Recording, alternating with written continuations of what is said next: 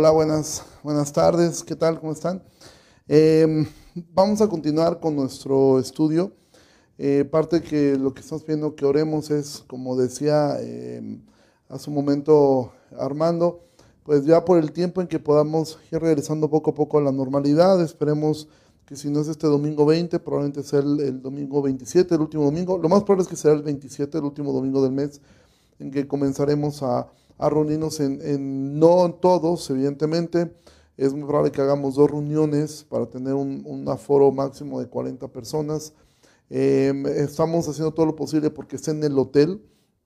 Ya el hotel está también viendo esa posibilidad de poderlo hacer. Entonces, bueno, esperemos que ya pronto podamos, podamos ir regresando a la, a, la normalidad. Y bueno, em, hemos estado estudiando el libro de Job, eh, que en lo personal eh, ha sido una bendición enorme. Yo espero que también lo, esté siendo para, para cada uno de nosotros. Es un libro em, grande, con una poesía hermosa. Realmente eh, releer Job en estas, en estas semanas para mí ha sido tan edificante porque aparte tiene un, tiene un nivel de poesía realmente hermoso el libro de Job. ¿Qué es lo que hemos visto? Bueno, estuvimos viendo la primera vez, esta lo pusimos como título, Lo insensato de Dios. Em, cómo es que Dios permite que Job pase por una, por una prueba muy, muy difícil y, él está sufriendo la pérdida de siete hijos y tres hijas, eh, eh, la, pérdida de, todos sus bienes materiales, la pérdida de la, de la salud incluso, la pérdida de la confianza de su propia esposa. Em, en fin, Job queda sin nada de un momento a otro. Vimos que él no estaba consciente de la conversación que existía en el cielo eh, entre Dios y Satanás eh, respecto a esto. Y ahora, hablando de esta parte, bueno, el diablo siempre va a querer destruirte. Ese es el propósito de Satanás. El propósito de Satanás es, es destruirnos. Dice la Biblia que él anda como león rugiente buscando a quien devorar. Eh, y él es un león, así lo describe la, la Biblia, es como un león que está todo el tiempo buscando, es un ladrón que viene para robar, para matar y para destruir. Pero por el otro lado tenemos a Cristo, que Él vino a deshacer las obras del, diablo. Sin embargo, el diablo también es usado por Dios muchas veces para que el creyente entre en periodos de prueba. Eh, como hemos dicho, el libro de Job no responde a la pregunta por qué Dios permite el sufrimiento, pero sí nos deja ver mucho el para qué. La segunda semana estuvimos viendo el aprendizaje que hay dentro del sufrimiento. Todos podemos aprender algo en este tiempo. Y vimos eh, eh, la semana pasada cómo es que tres, tres amigos de Job van a intentar consolarlo, pero lo que ellos hacen es que ellos tienen una visión muy simplista respecto al sufrimiento. Para ellos, si tú sufres es porque hiciste algo mal y si te está yendo bien es que hiciste algo bien. Entonces, esa, esa forma tan simplista de mirar el sufrimiento no ayuda a nada en Job.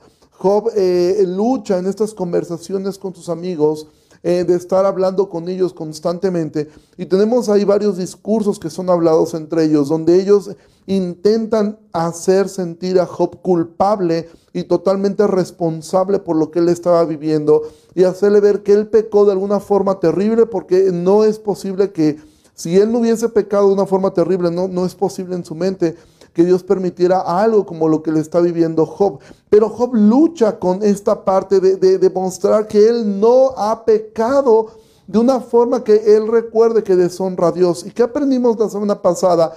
Que muchas veces nosotros intentamos a veces culpar a una persona y hacerle ver algo hiciste mal y eso no nos corresponde a nosotros, nos corresponde a nosotros escudriñarnos a nosotros mismos.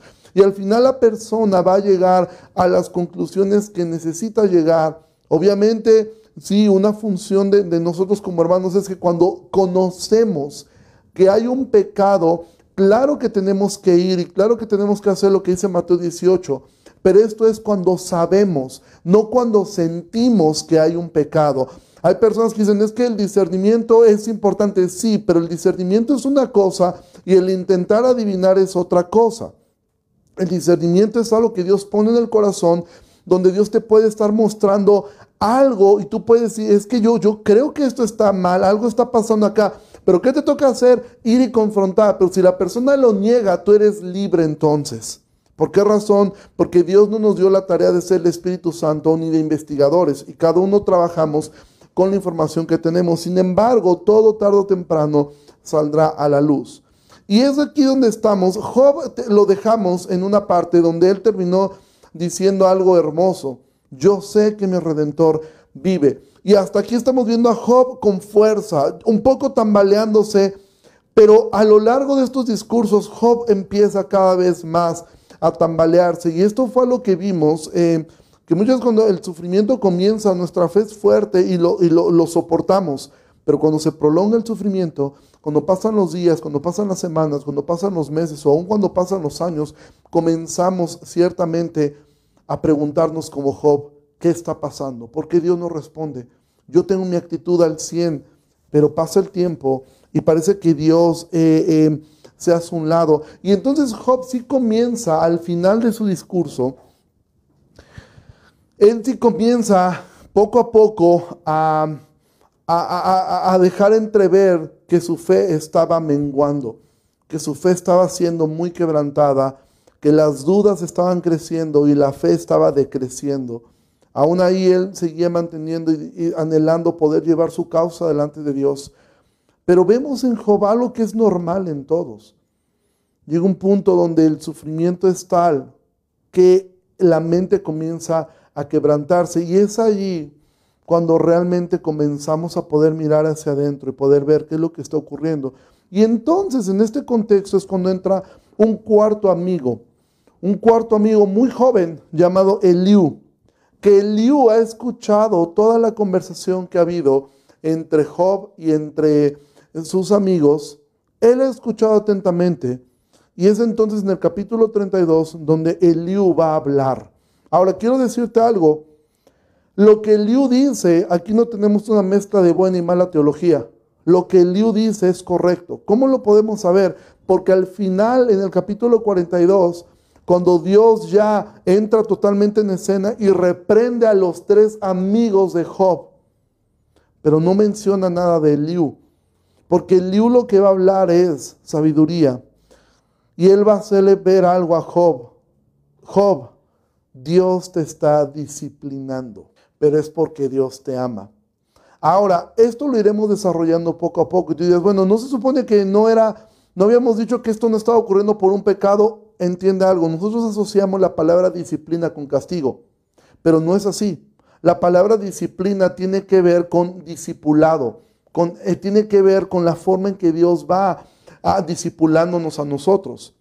Nosotros siempre asumimos que la disciplina es un castigo, pero la Biblia dice que Dios al que toma por hijo lo, disciplina, a todo aquel que toma por hijo. Si tú eres un hijo de Dios, Dios te va a disciplinar. Y la disciplina, como hemos visto en otras ocasiones, tiene tres razones de ser. Existe por tres causas. La primera causa, para corrección, es cierto. A veces la disciplina es la respuesta de Dios para corregir algo. Pero a veces la disciplina va a ser para prevenir algo. Y a veces la disciplina va a ser para aprender algo. En este caso, en Job, realmente estaba ocurriendo eh, una de estas tres cosas. Entonces, Job, versículo 32, versículo 1, dice así. Cesaron estos tres varones de responder a Job, por cuanto él era justo a sus propios ojos. Entonces Eliú, hijo de Baranquel Busita, de la familia de Ram, se encendió en ira contra Job. Se encendió en ira por cuanto se justificaba a sí mismo más que a Dios Asimismo se encendió en ira contra sus tres amigos porque no hallaban qué responder, aunque habían condenado a Job. Ahora dices, oye, ¿y el lío estaba en lo correcto? Sí. Porque fíjate lo que describe el libro. Dice, cesaron estos tres varones de responder a Job, por cuanto él, Job, él era justo a sus propios ojos. Job comienza a, a mirar que hay algo que está pasando en su corazón. Y en este deseo Job de defender que él no había pecado, él va al otro extremo de pensar, esto que me está pasando es injusto. Ahora, Eliú era el más joven de todos ellos y pudo mirar que tanto Job como sus amigos estaban en un error en cuanto a la argumentación que ellos tenían. Em, Job estaba en un momento de desesperación, ¿sí?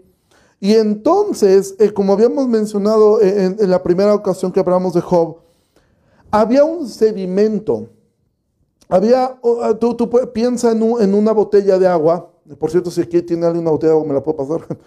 Eh, piensa en una botella de agua que tiene un sedimento, tiene un poco de tierra hasta abajo. La gracia de Dios había purificado a Job y se veía tan transparente Job, pero ese sedimento estaba abajo y solamente esta prueba empezó a mover esa botella y entonces el sedimento comenzó a subir poco a poco y dejó entrever lo que estaba ocurriendo, porque empezó a removerse lo que había muy en el fondo del corazón, esas cosas que aún eran quizá ocultas para Job, porque Job en su intento de justificarse a sí mismo llega a un extremo insano de llamar a Dios cruel, y en alguna ocasión él llama a Dios que es cruel, cosa que Dios no es porque el sedimento en su corazón comenzó a moverse. Ahora, quiero que, veas la descripción que el libro de Job nos da respecto a, a, Eliú. ¿sí? Eh, dice esto, Eliú mismo dice, no son los sabios, gracias, los de mucha edad, ni los ancianos entienden el derecho. Eliú era el más joven de todos ellos. Y Eliú dice, no son los sabios los de mucha edad. Hay muchas personas que dicen, con con la edad llegan con la edad llega la sabiduría. No es cierto. La sabiduría llega a medida que tú tienes temor de Dios. Mira, si tú eres joven, no tengas temor de exhortar a un hermano. Y si tú eres un hombre adulto o eres una persona eh, con muchos años en la iglesia, no tengas, siempre debes tener atención a cualquiera de tus hermanos, sin importar su edad, sin importar cómo tú lo mires. Porque la sabiduría puede hablar desde cualquier hombre que teme o cualquier mujer que tiene un temor de Dios. Y a veces nosotros tendemos a menospreciar eh, por, por, la edad, por el aspecto, por muchas cosas tendemos a hacer menos una persona. Pero lo que estos tres amigos no pudieron hacer, Eliú lo va a lograr. Ahora, ¿cuál era este sedimento en el corazón de Job? ¿Y por qué es que Eliú dice que él se encendió en ira contra Job? Dice, por cuanto se justificaba a sí mismo más que a Dios. Y vamos a poder mirar un poco cuál era este sedimento en el corazón de Job. Y quiero decirte algo, aquí nos vamos a identificar muchos de nosotros, porque todos nosotros tenemos por lo menos este sedimento que está ahí abajo, pero cuando llegan las pruebas, quizá como un sedimento que está en una botella de agua, ¿sí? si el sedimento estuviera acá, quizá el primer movimiento no note mucho, pero cuando empiezo a agitar, y lo que Job realmente tuvo fue esto, fue tan fuerte que ese sedimento empezó a subir completamente. Y vamos a mirar cuál es ese sedimento. Vamos a regresar al capítulo 29, el versículo 2. Y es Job hablando. Y dice Job esto. ¿Quién me volviese como en los meses pasados? Como en los días en que Dios me guardaba, cuando hacía resplandecer sobre mi cabeza su lámpara, a cuya luz yo caminaba en la oscuridad.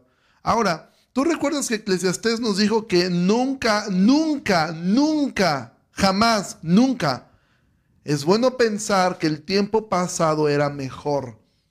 ¿Sí? Bueno, Job hace eso. Y él dice, ¿quién me volviera los meses pasados?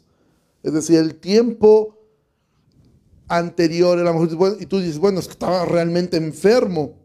Bueno, aún como estés, Nunca será mejor el tiempo pasado que el que estés viviendo ahora. Aún estés en una enfermedad, aún estés en donde estés, nunca voltees a pensar, los tiempos pasados eran mejor. El corazón de Job comenzó a mostrar lo que había en el fondo, esos pecados que a veces no son ocultos. Porque mira lo que dice Job, versículo 8.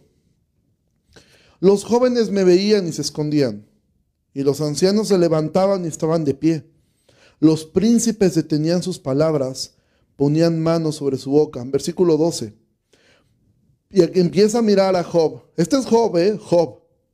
Porque yo libraba al pobre que clamaba y al huérfano que carecía de ayudador. La bendición que se iba a perder venía sobre mí y al corazón de la viuda yo daba alegría. Me vestía de justicia y ella me cubría. Como manto y diadema era, era mi rectitud. Yo era ojos al ciego y pies al cojo. Versículo 21. Me oían y esperaban y callaban a mi consejo. Tras mi palabra no replicaban y mi razón destilaba sobre ellos. Me esperaban como a la lluvia y abrían su boca como a la lluvia tardía. Si me reía con ellos, no lo creían y no abatía la luz de mi rostro. Calificaba yo el camino de ellos y me sentaba entre ellos como el jefe, como el patrón, y moraba como rey en el ejército, como el que consuela a los que lloran. Y pareciera que Job en algún momento, puedes, puedes notar en el contexto de Job, que Job en ningún momento menciona extraño a mis hijos. Obviamente los debió de extrañar de una forma enorme, pero lo que más extrañaba a Job era su prestigio. Era el lugar que, que, que él había dado a esa humildad envidiable que él tenía, que él hacía las cosas bien y que él era sumamente respetado. Y lo que más extrañaba era ese estatus, que su buen comportamiento, que su disciplina, que esa disciplina que tenía de ofrecer sacrificios todos los días, de estar al pendiente de lo que hacían sus hijos, y que eso le había ganado el respeto de la gente. Y entonces dice Job, ¿cómo extraño eso? Pero capítulo 30, el sedimento sube completamente. Y así como una botella clara, el sedimento sube y entonces todo eso que era transparente se vuelve oscuro. Ahora vamos a mirar la parte de Job más oscura. Versículo 30, capítulo 30, versículo 1. Continúa Job, dice, pero ahora se ríen de mí los más jóvenes que yo, a cuyos padres yo desdeñara poner con los perros de mi ganado. Versículo 8. Hijos de viles y hombres sin nombre, más bajos que la misma tierra, y ahora yo soy objeto de su burla y les sirvo de refrán. Versículo 12. A la mano derecha se levantó el populacho, empujaron mis pies y prepararon contra mí caminos de perdición. Mi senda desbarataron, se aprovecharon de mi quebrantamiento y contra ellos no hubo ayudador. Job entonces comienza a mostrar la forma como él realmente miraba a la gente. Esta prueba movió su corazón y lo hizo ver que en el fondo de su corazón él le gustaba tanto su estatus y el menosprecio, el clasismo que tenía él de llamarles, yo los ponía a ellos, ¿sí? A estas personas yo los desdeñaba poner con los perros de mi ganado. Eran nombres más bajos que la misma tierra. Se levantó el populacho. Y, y este es Job. Sí, este es Job. Después de meses, después de mucho, comienza a levantarse. Y ahora quiero decirte algo. Cuando tu corazón o mi corazón comienza a, a surgir todo lo que está ahí, todo el enojo que tú tienes contra, eh, eh, contra las personas que, que, que, te rodean, comienzas a enojarte y dices, ¿quién se creen estos que no hacen las cosas como yo las hago. ¿Y quiénes se creen estas personas que ni oran como yo, que ni sirven como yo a Dios, que ni leen la Biblia como yo, que no están, que no tienen tiempos devocionales con su familia, que no, que no tratan bien a sus esposas, que no hacen bien las cosas? ¿Quién se cree esta gente para venir a decirme a mí que estoy mal? Y el corazón de Job la prueba, subió todo este sedimento. Y entonces este sedimento hizo ver que el corazón de Job no estaba tan recto delante de Dios. Ahora, esto no le daba razón a sus amigos, porque esto es algo que ni sus amigos sabían. Fue a través del exhorto, va más adelante. Por eso es que Liu, el único de todos ellos, el más joven, es el que detecta eso. Él dice, Job, realmente tú no pecaste en algo eh, agravando a Dios, pero ¿cómo está tu corazón? ¿Cómo está allí? ¿Cuáles son las intenciones de tu corazón al hacer lo que haces? ¿Cuáles son las motivaciones que tienes? Aún para hacer cosas piadosas, aún para orar, aún para leer. Porque cuando viene la prueba, cuando vienen los momentos álgidos, cuando hay que sacar la casta cristiana, y entonces cuando tú te molestas con tus hermanos, cuando tú empiezas a mirar y a menospreciar a los demás, inmediatamente ocurre este efecto. Comenzarás a enojarte contra Dios también. Versículo 20. Entonces Job ya ha mostrado su menosprecio a la gente, Ahora vamos a mostrar su enojo contra Dios. Versículo 20. Clamo a ti y no me oyes. Cuando la Biblia dice, clama a mí, yo te responderé. Pero Job dice, no es cierto. Eso no es verdad porque yo clamo a ti, tú no me oyes. Me presento y no me atiendes. Cuando la Biblia dice, el que busca encuentra. Pero Job dijo, no es cierto. Yo me presento y tú no me atiendes. Y entonces, ¿cuál es la conclusión de Job? Te has vuelto cruel para mí. Con el poder de tu mano me persigues. Hoy veíamos algo en la, en la, cena con, con Isra. Isra dijo algo. Y él decía, realmente si no fuera por Cristo, la ira de Dios nos consumiría completamente. Bueno, Job decía, yo podría estar delante de él. Porque con el poder de tu mano me persigues. Mira, si eso fuera cierto, Job se hubiera muerto, hubiera sido destruido en ese instante. Pero entonces Eliú, a diferencia de los otros tres amigos, no culpa a Job por, por algún pecado cometido, pero sí hace ver a Job, tu error es este, Job, pensar que es injusto lo que te está pasando. Y eso es, eso es de las cosas con las que a veces más luchamos, el querer creer que es injusto que las cosas no salgan como nosotros pensamos. De alguna manera pareciera que asumimos que el hacer bien las cosas nos debe traer una recompensa inmediata. Mira, no es correcto culpar a otros un pecado y asumir que siempre hay una relación entre que nos va bien y el ser obedientes. Pero está mal el quejarse con Dios y en el fondo creer que es injusto lo que nos sucede. Y esto es lo que muchas veces nos ocurre. Pensamos en nuestro interior, ¿por qué? Comenzamos con la pregunta, ¿por qué me pasa esto? Y después em, comenzamos a mirar y el diablo viene y te dice, hey, qué injusto es Dios, ¿no? Así paga Dios a sus mejores hombres. Así paga Dios a sus mejores. Tú que, tú que tanto oras, tú que tanto buscas a Dios, tú que sirves a Dios. Mira, tú siempre apartas tu ofrenda, eh, no como los demás que no lo hacen. Tú, tú oras, tú ayunas, Tú vas delante de Él. Cuando hay algún problema con algún hermano, tú siempre eres quien responde. Tú estás atento por las personas eh, eh, de, la iglesia. Tú estás poniendo atención, tú estás sirviendo, tú asistes a grupos pequeños, tú diriges un grupo pequeño. Tú eres el pastor. ¿Y por qué te está yendo mal?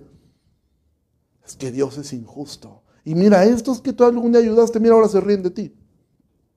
Te menosprecian. Y entonces el problema está que ese sedimento que estaba en Job era un pecado llamado orgullo, el cual tú y yo tenemos. El orgullo es una de las peores cosas y es de las más difíciles de vencer, porque Job extrañaba su estatus. Job extrañaba esa forma de piedad que todos podían mirar y ahora no lo tenía. Y ahora la gente dudaba de eso, dudaba de su integridad, dudaba respecto a que, ¿será que Job era tan bueno? Seguramente hizo algo terrible. Y no, él no había hecho algo terrible externo, pero su corazón, ese sedimento de orgullo estaba ahí. Y el dolor que Job estaba experimentando no era el látigo de un verdugo que lo estaba golpeando. Era el dolor de un bisturí. El dolor de un bisturí de un cirujano. Era la eliminación de una enfermedad llamado orgullo. Y cuando Dios usa ese bisturí y que duele mucho, duele mucho, lo que tú estás viviendo entonces es amor de Dios, porque Dios al que ama, disciplina. Y Dios, como dije en algún momento, Dios pudo haber dejado a Job solo. Job terminará el libro diciendo esto, me arrepiento en polvo y en ceniza. ¿Por qué? Porque entonces lo que sus amigos que quisieron condenarlo no lograron, el sedimento comenzó a subir y Job mismo se percató. Mira, si tú no eres capaz de ver las cosas que estás viviendo y las cosas que estás pasando, la gente que venga a ti, a veces algunos vendrán con buenas intenciones, otros no, no, tan, con tan buenas intenciones. Pero al final tu corazón orgulloso y mi corazón orgulloso dirá, no, esto que me está pasando es injusto, porque yo no merecía algo así. Porque esto no le pasó a otra persona. Mira yo cómo soy, cómo me, cómo me comporto. Y esto, amado, muchos dicen, bueno, pues es que yo no hice algo tan terrible, o sea, no sé en qué parte. Mira, te pongo un ejemplo, una persona, y lo digo con mucho respeto, que quizá en su vida pasada eh, tomó muchísimo, toda su vida vivió 50 años de alcoholismo y de repente ya es creyente y todo, pero un día le dicen, ¿sabe qué tiene cirrosis hepática? Bueno, él en su mente dirá, bueno, pues me la gané, ¿no? 50 años de tomar, mi hígado se destrozó. Pero queda aquella persona que toda su vida nunca fumó, nunca tomó, nunca, nunca usó drogas, llevó una vida y de repente le dicen, tiene usted cáncer. Y uno piensa, ¿por qué? Porque de alguna manera asumo es que Dios debería ser recíproco conmigo. Porque olvidamos algo, olvidamos la santidad de Dios.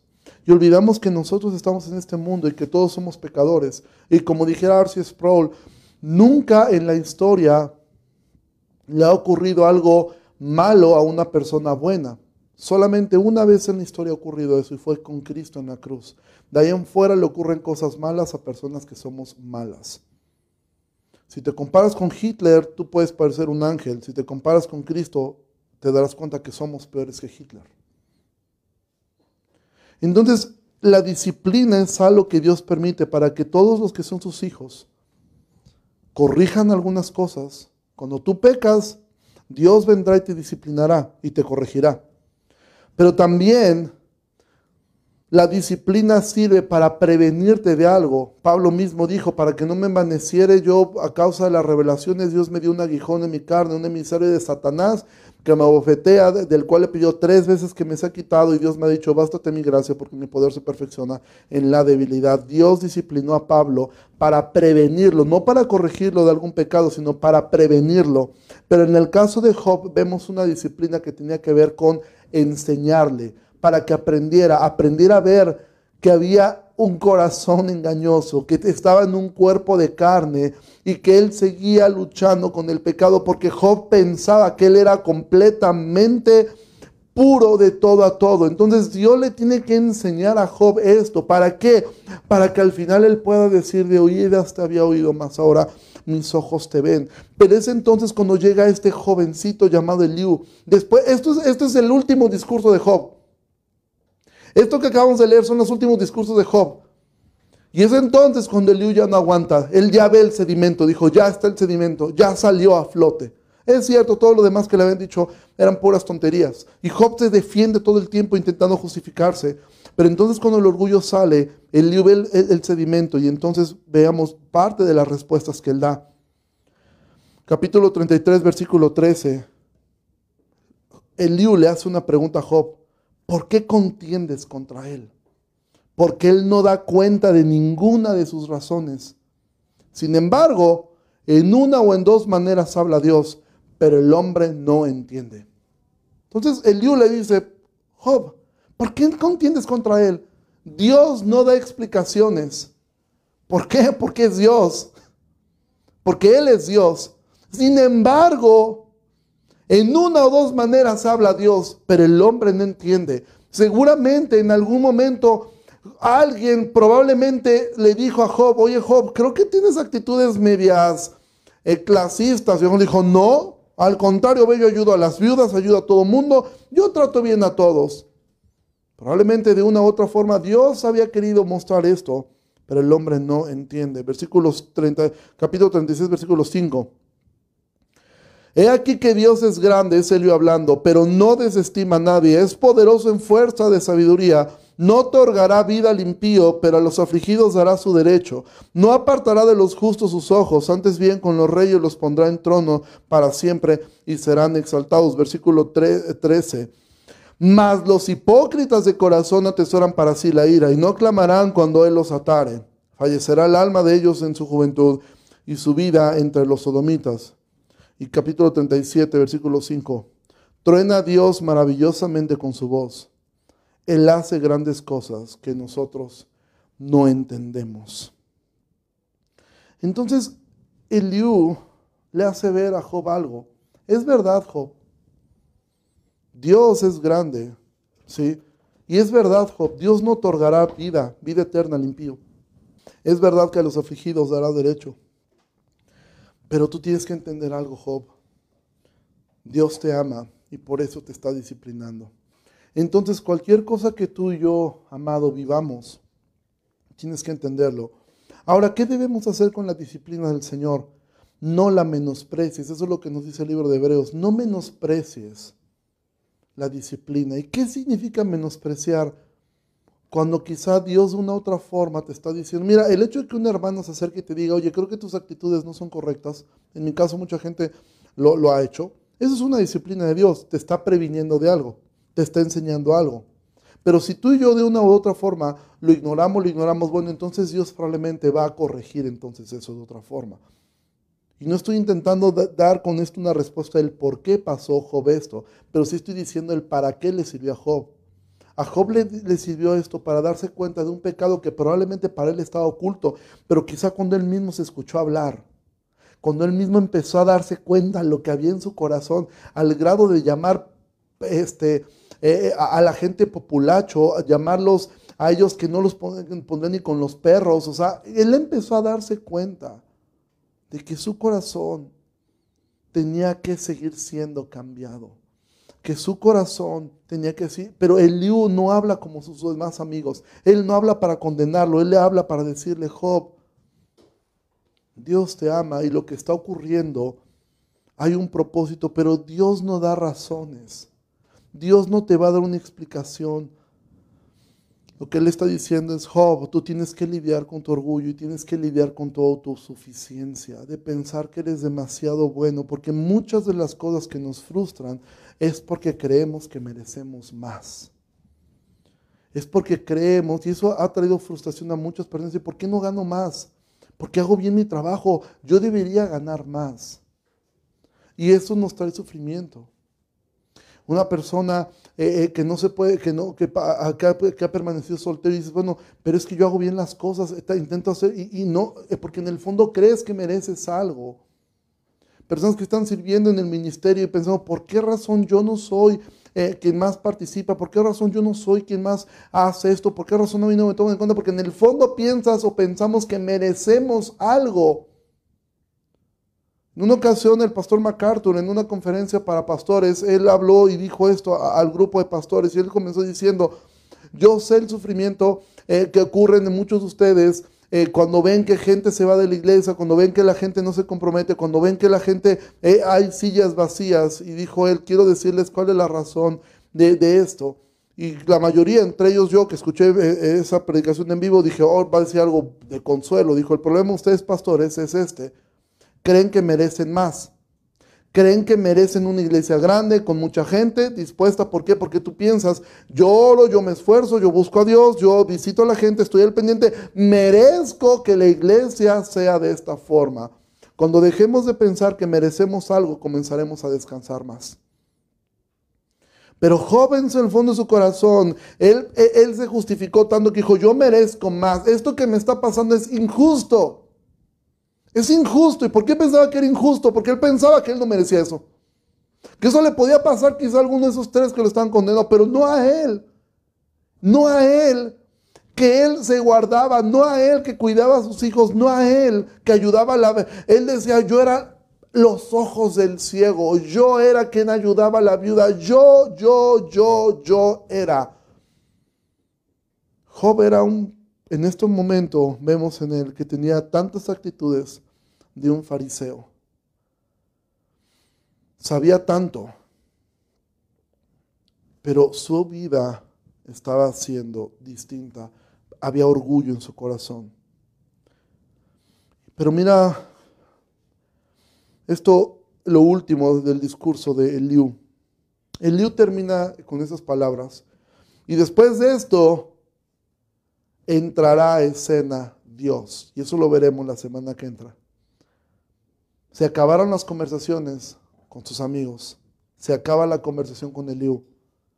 Entonces Dios dice, ok, Job, ¿quieres una conversación conmigo? La vas a tener. Y esa conversación, de verdad, es una conversación de hombres, donde Dios va a comenzar a decirle a Job, ok, ahora ciñete yo voy a preguntar y tú me vas a responder.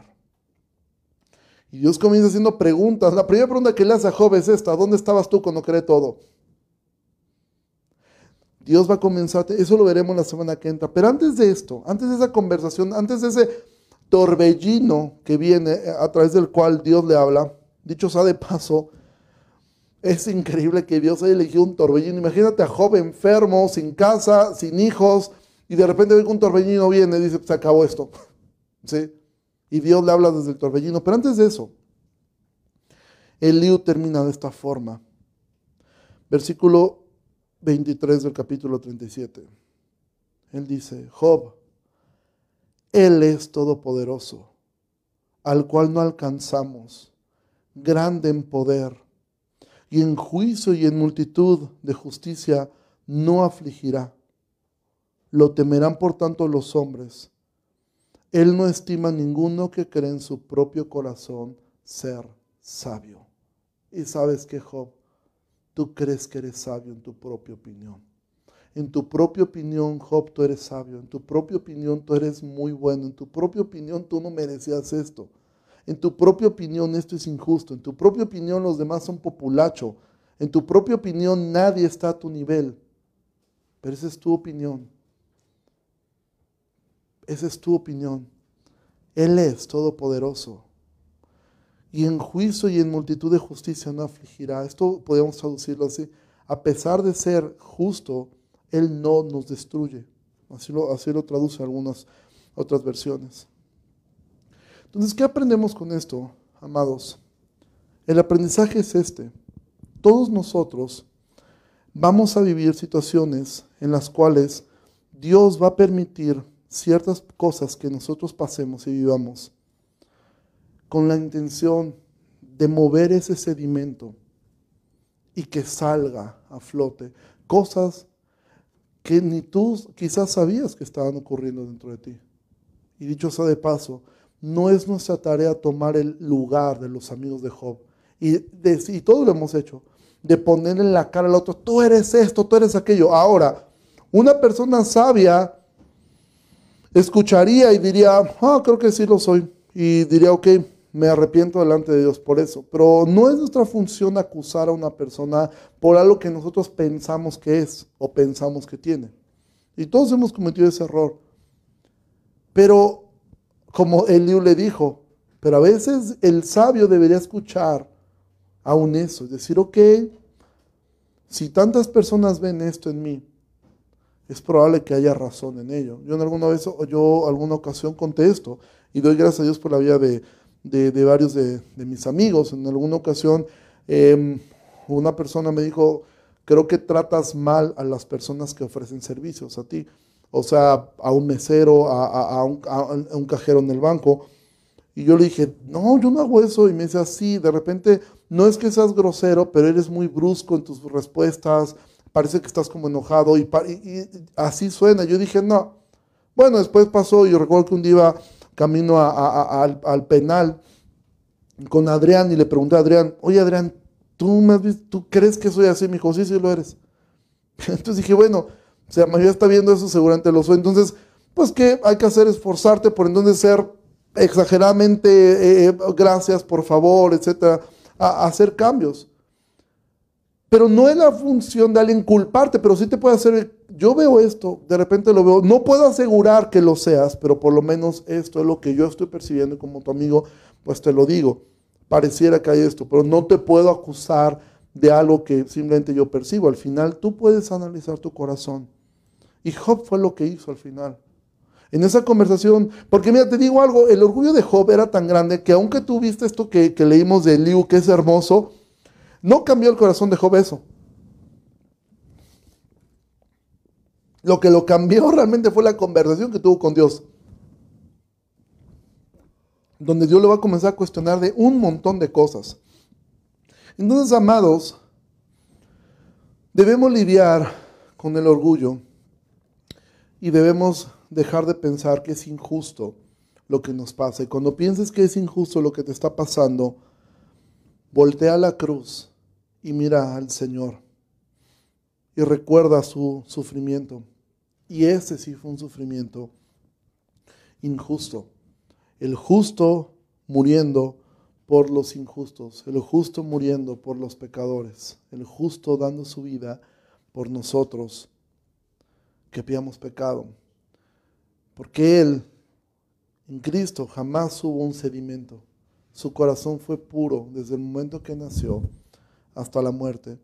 Él sí fue puro, Él sí fue perfecto, Él sí fue santo, en Él sí fue injusto. Cada cosa que le ocurrió mala del sufrimiento fue injusto. Entonces cuando te cueste trabajo, voltea la cruz. Cuando pienses que es injusto lo que te está pasando y desespere tu corazón, voltea la cruz y recuerda que la única injusticia sobre un hombre bueno ha sido sobre Cristo, lo cual padeció por amor a ti. Y entiende esto, Dios si permite una disciplina en tu vida, para, ya sea para corregirte, pero si también es una disciplina para prevenirte o para enseñarte, no la menosprecies si entiende esto. Dios al que ama disciplina. Entonces, como eh, eh, hemos visto, si estás pasando por pruebas, da gracias a Dios porque es una forma en que Dios está diciendo, hijo, hija, te amo.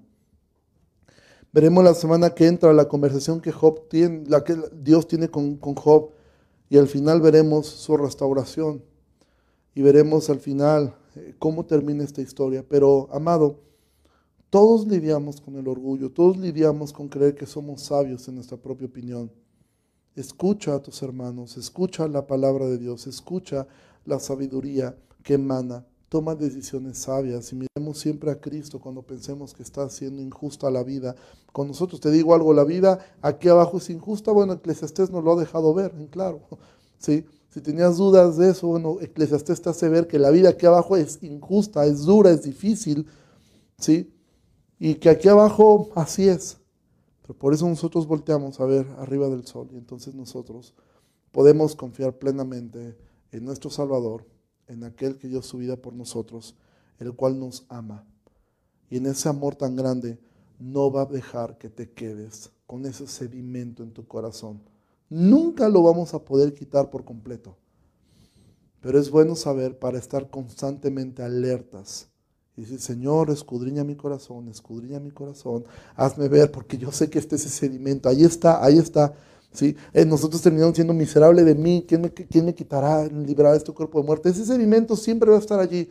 Y Dios cuando se te olvida que está allí, cuando ya crees que ya eres más santo que los, ah, que, los santos, que ya eres más puro que, que, el agua cristalina, Dios va a mover ese sedimento y decir, hey, recuerda que eres carne, recuerda que eres débil y recuerda que eres totalmente dependiente de mí. Y recuerda esto, te amo porque eres mi hijo, porque eres mi hija. Y esa es la razón por la cual permito que pasen muchas cosas. El por qué Dios permitió que tú vivas eso, no lo sé. Pero el para qué, sí lo podemos mirar. Dios te ama. Vamos a terminar orando. Señor, muchas gracias en esta tarde por tu palabra. Gracias porque nos permites aprender de ella. Señor, perdona nuestro corazón orgulloso. Perdónanos, Señor, porque muchas veces cuando vienen las pruebas, vienen situaciones, de inicio las aguantamos muy bien, pero después de un tiempo comenzamos a mirar, ¿por qué me está pasando esto a mí? ¿Por qué en este momento? ¿Por qué ahora, en este momento que yo tenía tantos planes? ¿Por qué en este momento que estoy planeando hay tantas cosas en mi vida? ¿Por qué en este momento está pasando esto? ¿Por qué no pudo esperar? ¿Por qué, no, por qué esta enfermedad no llegó en otro momento? Eh, eh, eh, ¿Por qué tuvo que llegar antes? ¿Por qué, por qué no, me, no me es permitido ah, disfrutar ciertas cosas con mi familia? ¿Por qué? Pero podamos mirar. Quizá no lo voy a saber porque no das explicaciones. Pero ayúdame a aprender. Ayúdame a mirar que esto es una disciplina en amor para prevenirme de algo que quizá yo cometería si no lo haces. O para que yo aprenda algo. O también, Señor, para corregirme de algo. Pero ayuda a esta iglesia, a la iglesia bíblica que es Jesús y a cada persona que esté escuchando esto, a poder entender que somos amados. Y esa es la razón por la cual tú permites que pasemos las pruebas. Que tú a veces hasta el mismo diablo usas para probarnos. Te ruego que bendigas a tu iglesia y bendigas la vida de cada uno de nosotros, Señor. En el nombre precioso de Jesús oramos. Amén. Bueno, iglesia, pues Dios les bendiga mucho. Espero que pasen un excelente domingo. De todas maneras, estas transmisiones seguirán, las seguiremos haciendo, independientemente de que comencemos a, reunirnos este, eh, de forma presencial. Esto seguirá pasando de todas maneras. A las 12.15 del día seguiremos transmitiendo.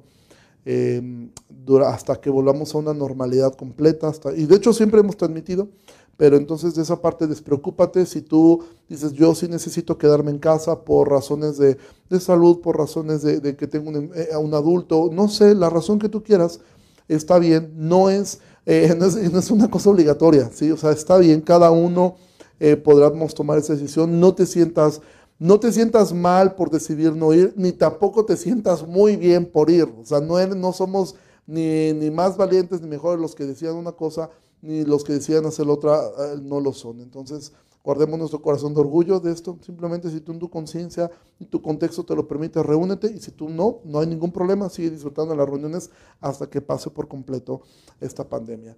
Dios les bendiga mucho y nos vemos el día viernes en la en la reunión de, oración, primero Dios, y eh, el siguiente domingo continuamos con Job y la conversación que ahora Dios va a tener con Job. Lean el libro, créanme, eso es lo más importante, lean el libro de Job. En esta semana les animo y Dios les bendiga mucho y nos vemos la siguiente semana. Bye.